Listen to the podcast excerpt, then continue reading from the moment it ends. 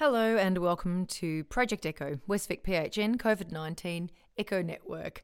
This is Series 2, Session 2, recorded on Thursday, the 23rd of July at 7.30 in the morning.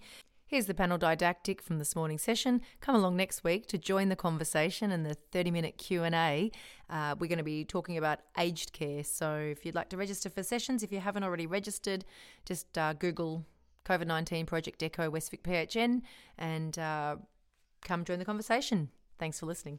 Good morning. Um, we are kind of continuing up our conversation about stepping up uh, testing and tracing in regional Victoria and raising priority issues here this morning.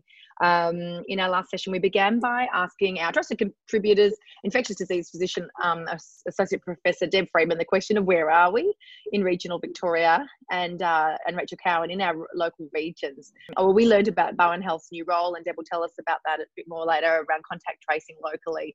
Um, we discussed the early steps towards the decentralised contact tracing in Ballarat and the Goldfields, Wimmera and Grampian regions. And this morning we'll continue this conversation as we work to further embed revised guidelines and processes into practice as cases rise in each of our communities. All right, so for the purpose of this audio file, I've cut out the formal proceedings, acknowledgement to country, etiquette, and uh, learning agenda. And I'm going to move straight on to now to Associate Professor Deborah Friedman, followed by Rachel Cowan. I'll cut out the chat come and join the conversation next week if you like. Um, but we had a respiratory update from the respiratory clinics.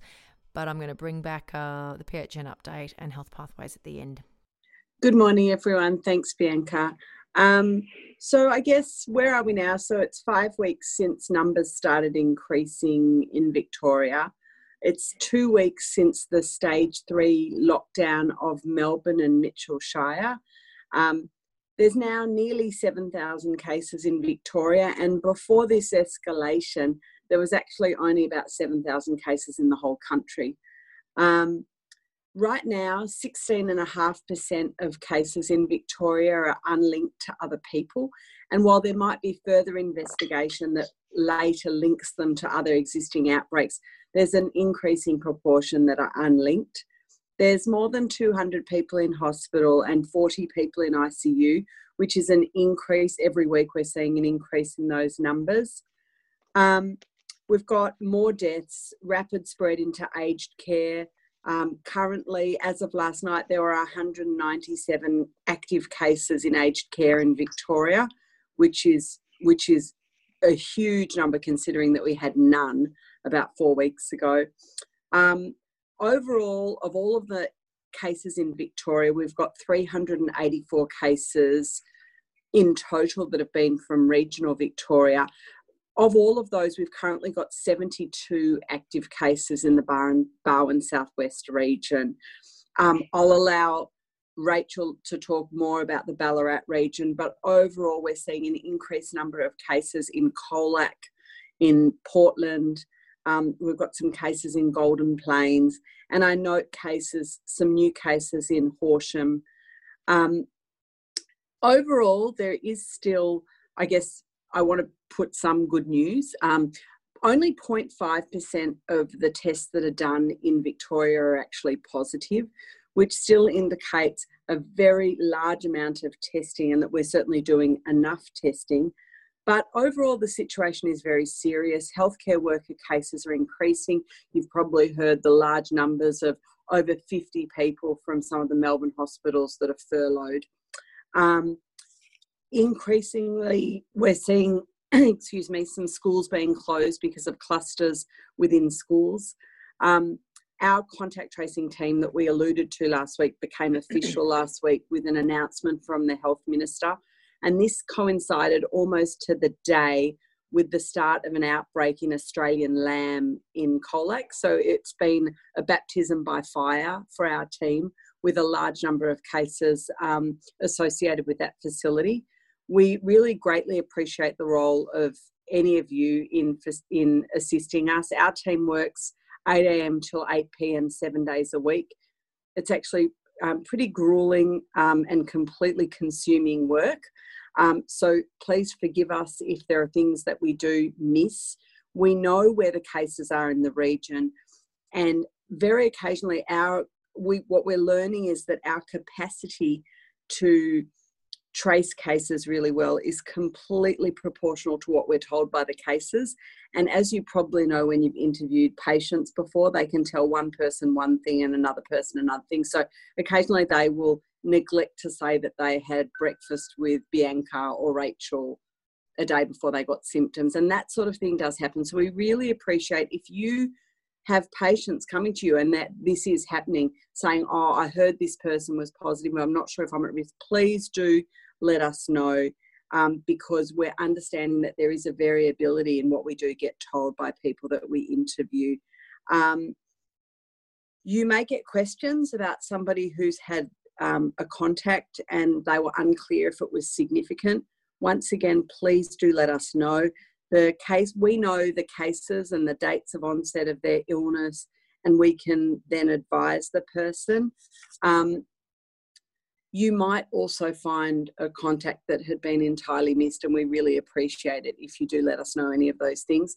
You probably will get queries about isolation. Um, I think you all know this, but just to reiterate, everybody has to isolate as soon as they develop a symptom, even before they get tested. And everybody has to isolate after they've been tested before they get results. And everybody has to isolate if they're a confirmed contact or a confirmed close contact or a confirmed case. So there's a little bit of a lack of understanding about people who are deemed a close contact. We tell them at interview that they are in isolation for two weeks, regardless of whether they have a test on day one that comes up as negative. They are in isolation for two weeks, and we've seen people doing the wrong thing. Many of you might have heard in the briefing yesterday from Daniel Andrews, now that this has been analysed at a state level, they know that 90% of people are not isolating after the onset of symptoms and before going to get tested, and half of people after they um, after their swab is done and before the results come out, they're not isolating either.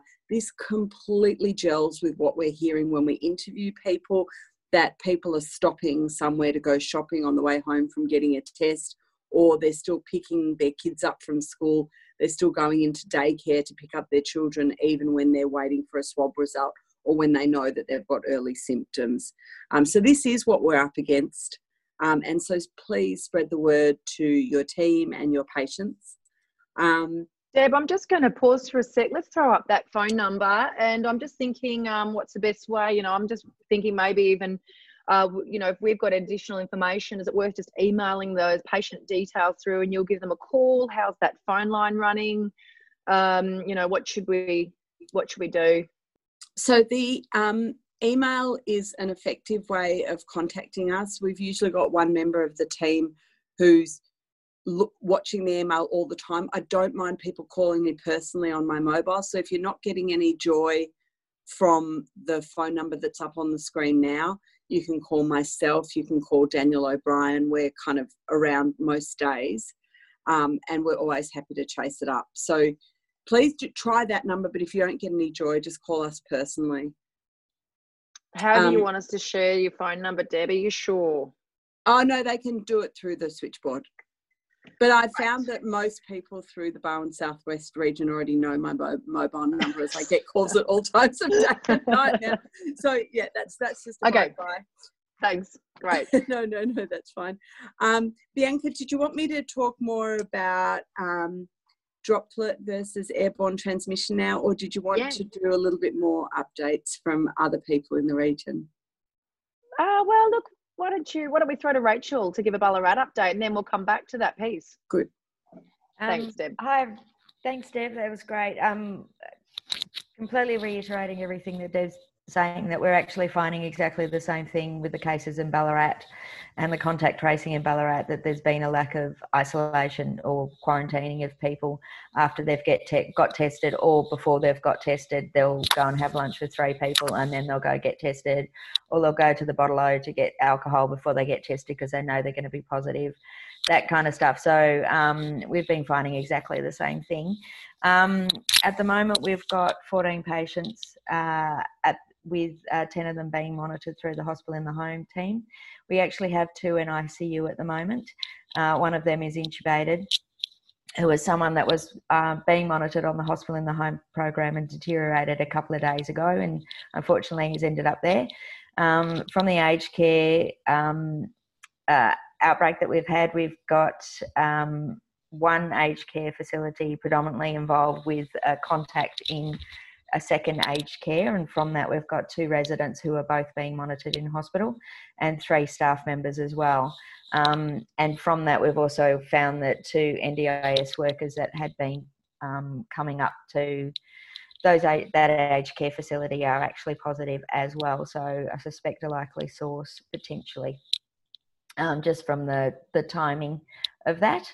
Um, uh, yeah, so they're sort of our cases at the moment. Um, as far as testing is concerned, UFS continues to do a sensational job and has increased their hours. And Ballarat Community Health has started their testing as of last Saturday um, in a very rushed fashion to get it up and running. Um, as at the request of the DHHS, uh, and they're uh, contact tracing an awful lot of people, um, and then um, from a contact, oh, sorry, testing a lot of people, and from a contact tracing perspective, we've actually have an ad hoc uh, contact tracing. We were also going to be one of the hubs that the DHHS re- uh, requested, but um, I think they might be a little bit distracted in terms of catching up with contact tracing of their own, and so we've with permission, been setting up our own contact tracing as well uh, in the region. And so, um, and just from that aged care facility as well, just in terms of overall um, impact, we actually had to furlough for those two aged care residents and three staff. We've furloughed well over 50 to 60 nursing staff, which has been um, quite devastating from a provision of care perspective uh, and has been incredibly stressful. So that's the update from Ballarat. Thanks, Rachel. I'll um, hand back over to Deb, and um, and there's a couple of questions already popping up in the chat. We'll kind of perhaps go to them uh, once we finish through our cases. Thanks, Deb.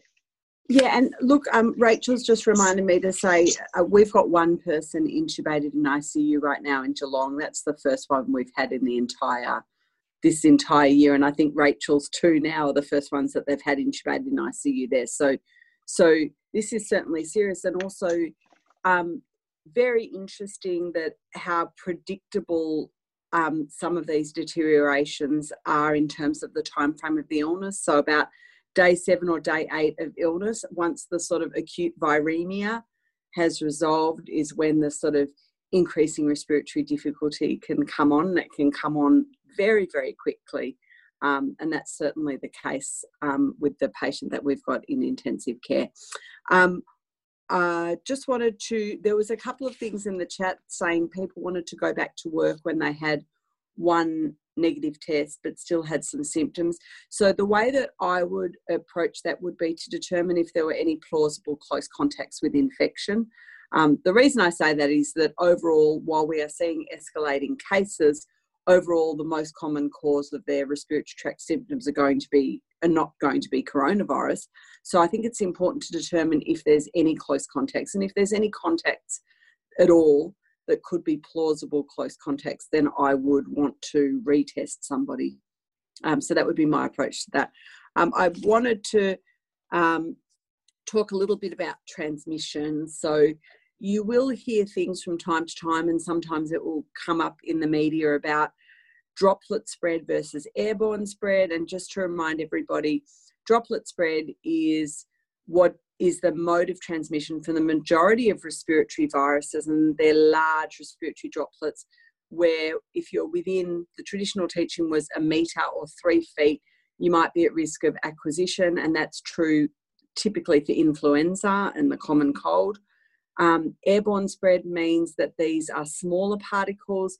They will be in the environment. So if you're anywhere, even within a large room or potentially even, you know, in a larger area, you'd be at risk. And typically, the difference between the two is that the basic reproductive number is significantly higher for airborne infections than it is for droplet spread infections. So I guess the best example is something like measles, which has a basic reproductive number of anything up to about 16, so 14 to 16. So for any one person that's infected, you might get 14 to 16 secondary cases.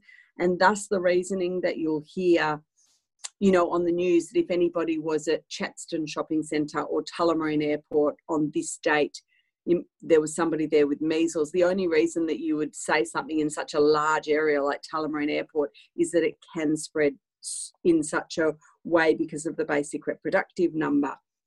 However, that is a bit different with coronavirus. We do know that the basic reproductive number is somewhere around the two to three mark.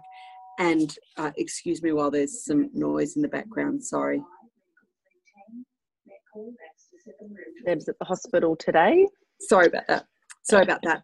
Um, so, so that is a little bit different than what we see with COVID 19 there has been experimental data, and the experimental data supported the fact that there could be airborne spread. They looked at some of the droplets that were in the air after speaking and after coughing, and they came up with the fact that they could spread 27 feet um, and that they may remain suspended in the air for hours. That was experimental data, um, shouldn't be ignored, and it is important, but we have to try and reconcile this with what we see clinically. Um, the data on infections and transmission that we're seeing doesn't reconcile with this.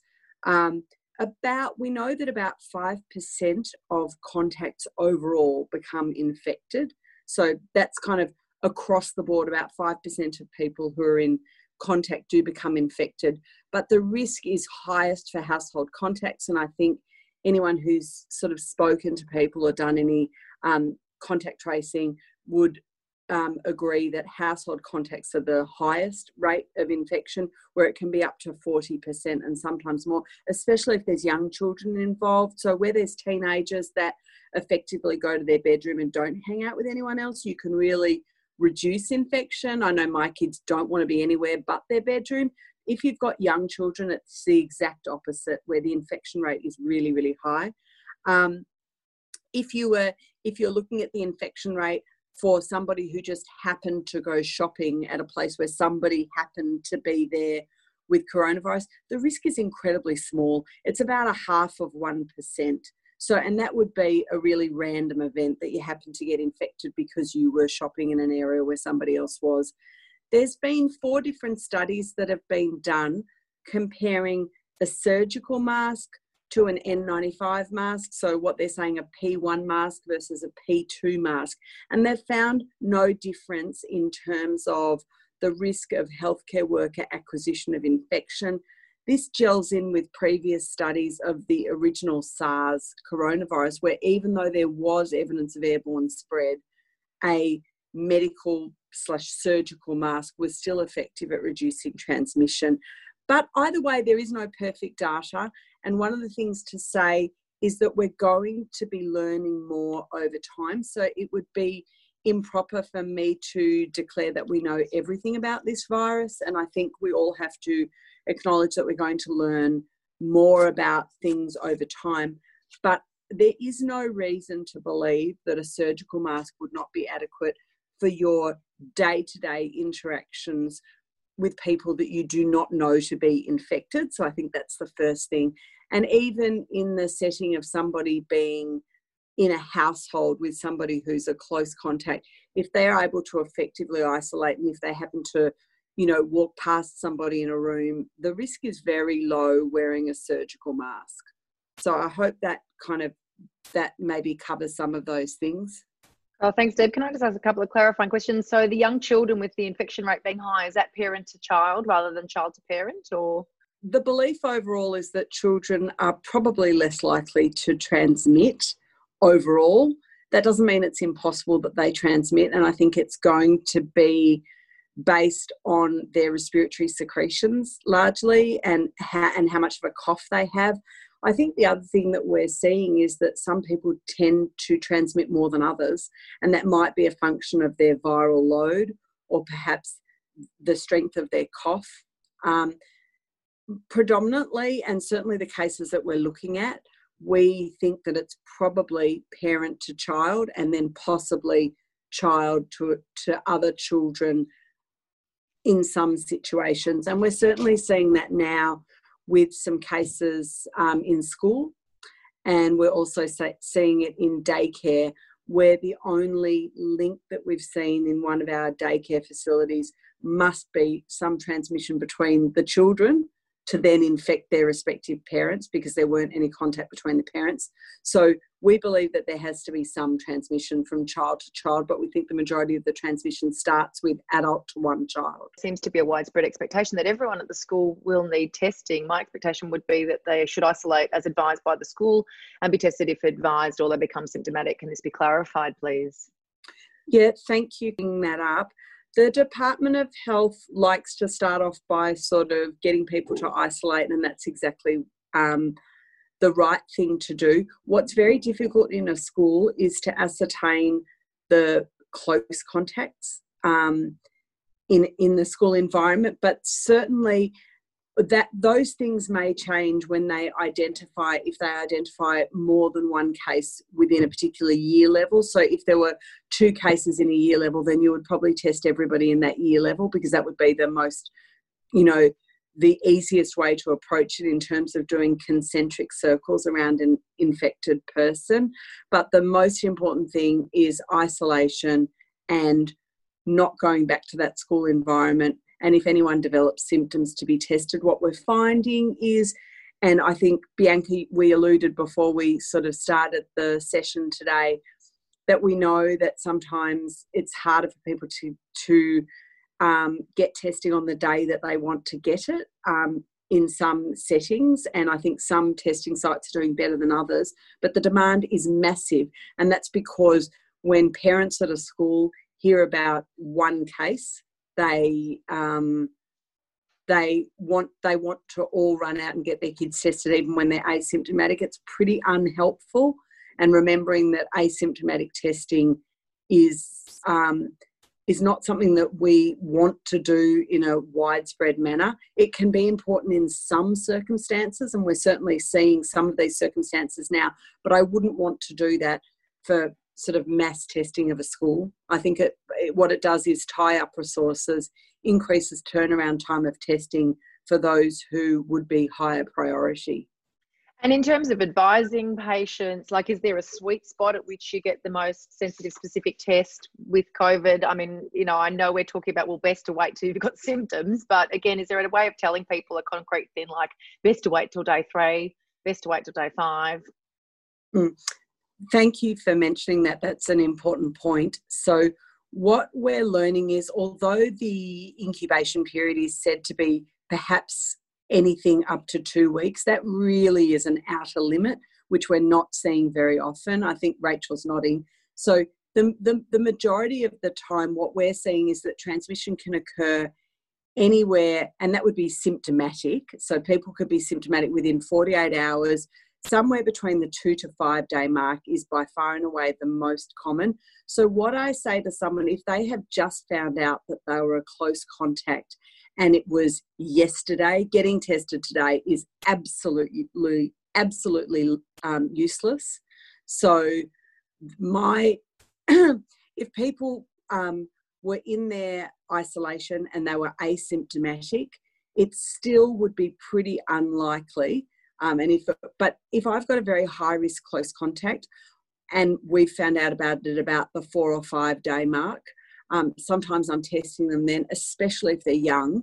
The reason being that young people can have such minimal symptoms that it can be hard to tell.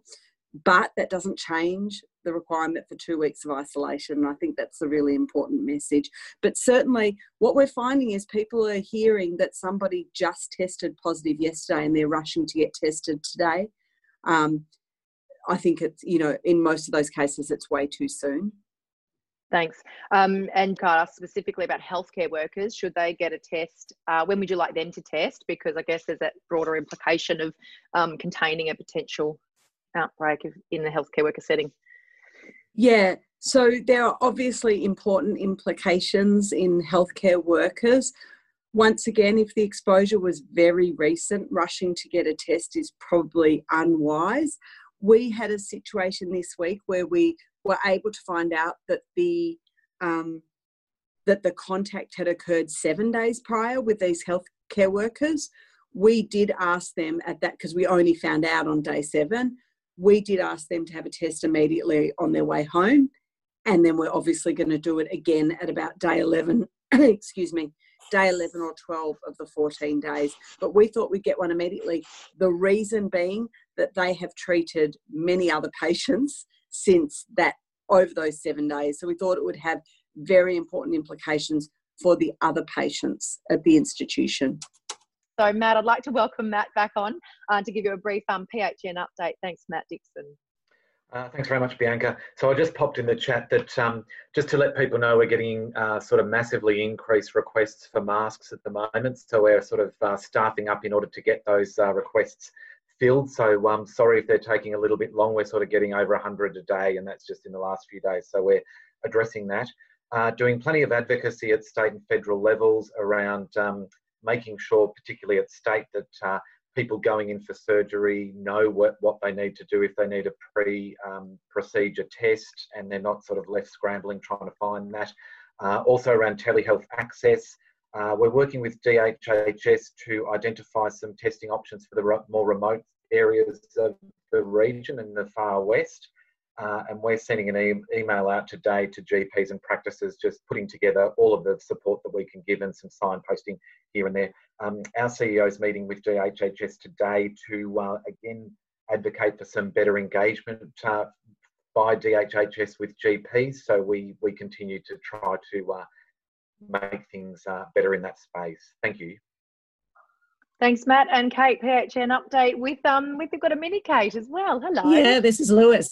Um, as a surprise appearance, um, just as a health pathways um, update, uh, we've got probably the most important pathways to remind people about at the moment um, would be the initial assessment and the ongoing assessment. Um, just because they'll provide you with the best um, sort of options in terms of managing and responding to cases and close contacts. The other one that's really important is the management in aged care. Um, we should have the palliative care one live, but hopefully that won't be one that we need to use very frequently. So I'll leave that there for today and we'll catch you again next week. Thanks, Kate. And thanks, everyone. Bye. See you, Lewis. Um, thanks, everyone. Um, sounds like people are keen to just keep it at um, 60 minutes. Um, so we'll just run a 60 minute aged care session next week. And of course, bring in all your COVID questions as well. We'll try and get that rapid uh, Q&A happening at the end too. So thanks for um, joining us and we'll see you next week.